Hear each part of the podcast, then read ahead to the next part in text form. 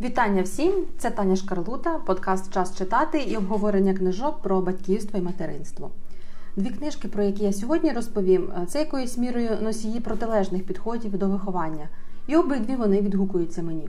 Я говоритиму про них без своїх умовиводів, тому що мені ще рано робити певні висновки. Водночас є те, на чому хочу фокусуватися і до чого докладатиму зусиль французьке виховання Памели Дракермен і таємна опора Людмили Петрановської це якраз про фокус у вихованні. Фокус номер один. Батьки не менш важливі, ніж дитина, хоч дитина це батьківська відповідальність. Такий висновок напрошується після прочитання французького виховання.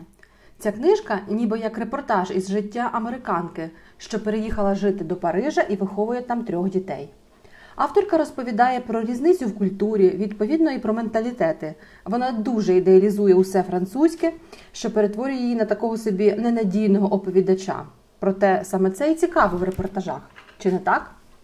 Усе французьке, стверджує авторка, прекрасне їжа, стиль життя парижанок, їхня незалежність, зокрема і від своїх дітей.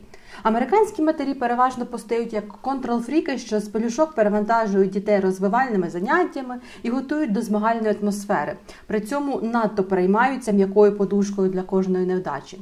Тобто труять дитину токсичним позитивом і похвалою, надмірно залучені в їхнє життя. На противагу французькі матері всі як одна суворі, вимогливі зі своїми кордонами і непорушними правилами, у межах яких дітям запропонована істинна свобода. Французькі діти виховані, вони схильні до самостійної гри, не хапають їжу, не перебивають батьків. Ну, це якщо вірити авторці книжки, а я вірю не усьому. За спостереженнями Памела Дракерман, усе відбувається ще з народження. Багато матерів виходять на роботу вже через три місяці після пологів. У них нема культу грудного вигодовування. Часом тривале ГВ сприймають як дивацтво. У нашому суспільстві це переважно культ, чи щонайменше розуміння того, що такий шлях вигодовування найкраще для дитини. Ну а чи добре і легко це для матері питання, яке жінки собі просто забороняють ставити. З поміж усіх моїх знайомих і знайомих знайомих тільки двоє свідомо відмовилися годувати грудьми, тому що їм так зручніше. Більшість наполегливо намагається налагодити грудне вигодовування і годувати дитину якомога довше. Уявити, що мої подруги свідомо переходять на штучне вигодовування, неможливо. Найчастіше, якщо все-таки шаве, то це через поразку в налагодженні ГВ. Так сталося у мене, наприклад. І хоча зараз я бачу в штучному вигодовуванні доволі багато плюсів, зокрема в налагодженні режиму, я шкодую, що моє грудне протривало дуже небагато. А от у Франції жінки таким не переймаються, тому що, як я сказала, матір не менш важлива, ніж дитина, і спосіб життя мами якомога швидше повертається до допологового, наскільки це можливо. Французьким жінкам так зручно, жодних зайвих картань. Так само, до речі, і щодо способу народження та знеболення. У нас досі є дрімуче, на мій погляд, переконання, що знеболення це погано, що треба все пройти і провідчути самій. У Франції це сприймають і як дивацтво, і як тупість, тому більшість пологів відбувається з епідуральною анестезією. Уже зрозуміло, що жартовне материнство це не про францужинок. Вони якомога раніше проводять кордони між собою і дитиною, навіть у так званий період доношування. Авторка книжки з неприхованим захватом стверджує, що французькі немовлята буцімто сплять всю ніч із місяців двох. Ну, я думаю, що з огляду на штучне вигодовування це десь може бути, бо все-таки режим у таких дітей налагоджується дещо швидше. Проте авторка пояснює такий феномен не способом вигодовування, а тренуванням сну. Для багатьох наших мам тренування сну це жахіття і знущання з дитини. До речі, коли я вперше читала французьке виховання, у мене ще тоді не було малюка, і я думала, заради спокою родини може і варто кілька ночей дати малюкові виплакатися, щоб він навчився спати. Проте на практиці я зрозуміла, що це дуже непросто. Це а, зразок тортуру слухати, як крихітна дитина ридає, і свідомо до неї не підходити. Хоч нам не довелося застосовувати тренування сну, думаю, що якби ситуація зі сном була б катастрофічною, або якби в мене було кілька дітей, то може я і застосувала цей прийом, не знаю. І тут мені згадується фрагмент із серіалу Відчайдушні домогосподарки, де мама п'яти дітей Лінет вимикає радіоняню, щоб не чути, як її п'ята крихітна дитина ридає на другому поверсі. Тим часом подруга Сьюзен потики бігає заспокоювати дитиною. Їхній діалог, коли Лінет це виявляє, такий: Сьюзен, що ти робиш? Вгамовую дитину. Вона тренується спати, так вона навчиться засинати сама. Це корисно для неї. Так, вона навчиться спати, плачучи в холодну подушку і почуваючись самотньою і назавжди покинутою. З одного боку, хто з нас не Сьюзен, але з іншого, а в кого з нас п'ятеро дітей.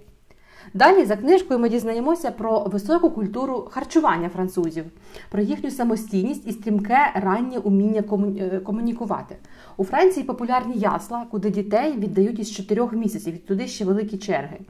І далі дорослішання відбувається переважно у дитячих садках, але в цих садках не так багато уваги віддають на різні розвивалки, як на вміння грамотно говорити та спілкуватися між собою. На думку авторки, це дивовижно, прекрасно, перспективно.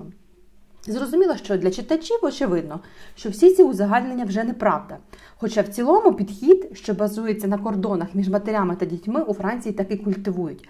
Якщо зупинитися на загальних принципах, то щось у цьому є. От цікаво, чому віддають більше переваги українки кордонам чи відкритому зв'язку. Мені дуже близька ідея про кордони. Ідея, що життя мами і тата не є менш цінним, ніж життя дитини. Але, звісно, неприродно, як на мене, вибудовувати ці кордони із самого народження.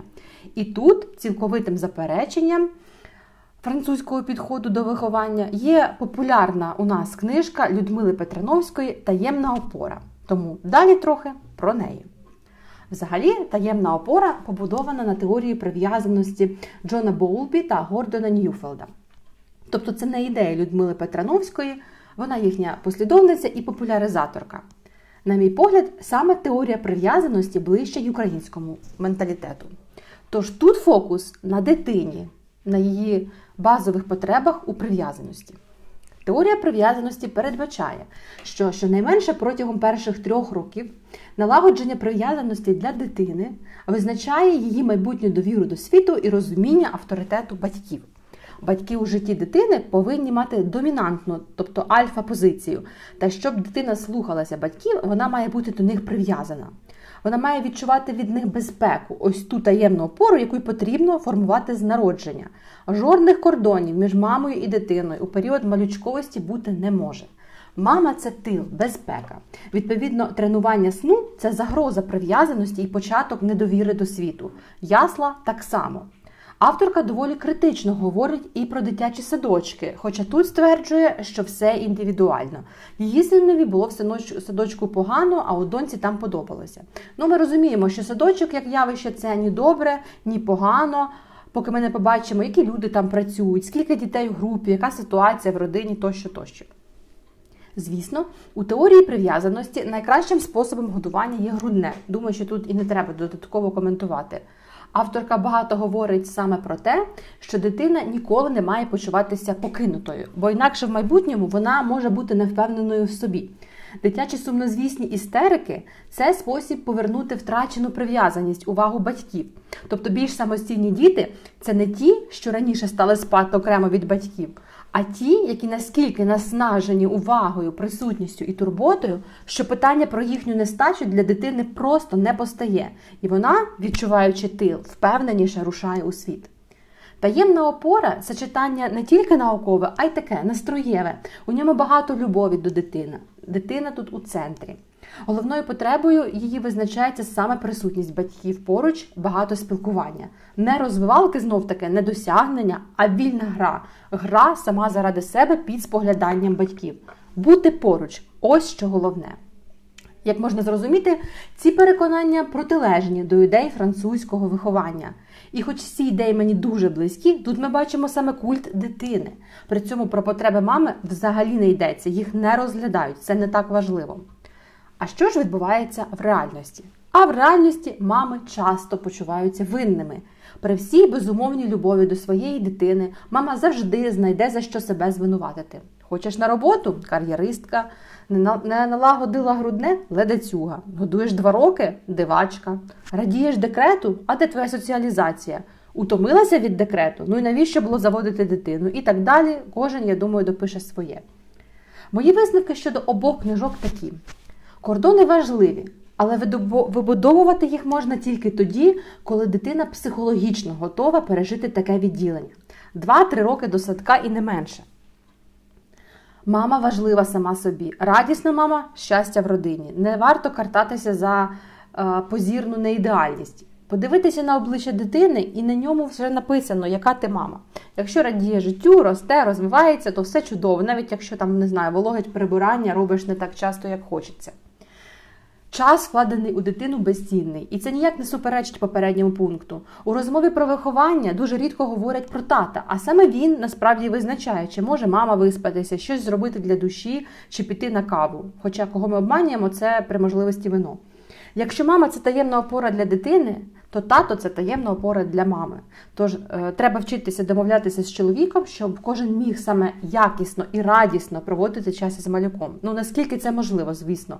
Або якщо поруч є бабусі, дідусі, це взагалі неоцінена допомога. І дуже корисно для дитини спілкуватися не тільки з батьками, а й з бабусями і дідусями, тітоньками, дядечками. На моє переконання, таке саме якісне спілкування це взагалі розкіш. Ну, це знов таки, якщо є можливість і нема токсичності у взаєминах. Ну і вже щодо читання. Я хотіла б почитати книжку про опору для мами. Не тільки гумористичні, як от у Каті Бльостки, хоча це читання дуже помічне і життєстверне, тисячу разів його рекомендую. Бо виховання, як і вчителювання, це керування літаком у процесі його побудови. Ну і наостанок. Не можна стати кращими батьками, прочитавши багато книжок. Я читаю багато, і в мене голова обертом, бо з ними і згодна, і з цим згодна, і з тим згодна, а на практиці одне одному суперечить. Батьки інтуїтивно можуть зрозуміти, що для їхньої родини краще, але ж ніхто ще не постраждав від того, що з різних боків поглянув на ситуацію і зробив по-своєму. І тут книжки дуже допомагають не впадати у крайнощі. І про крайнощі поговоримо в наступному випуску подкасту. Чи варто слухати Моцарта з колиски і чи не переоцінюємо ми роль розвивалок? Що важливіше, орієнтація на результат чи вільна гра? Чи корисно навчати читати вже з полішок? Почуємося. Дякую за увагу!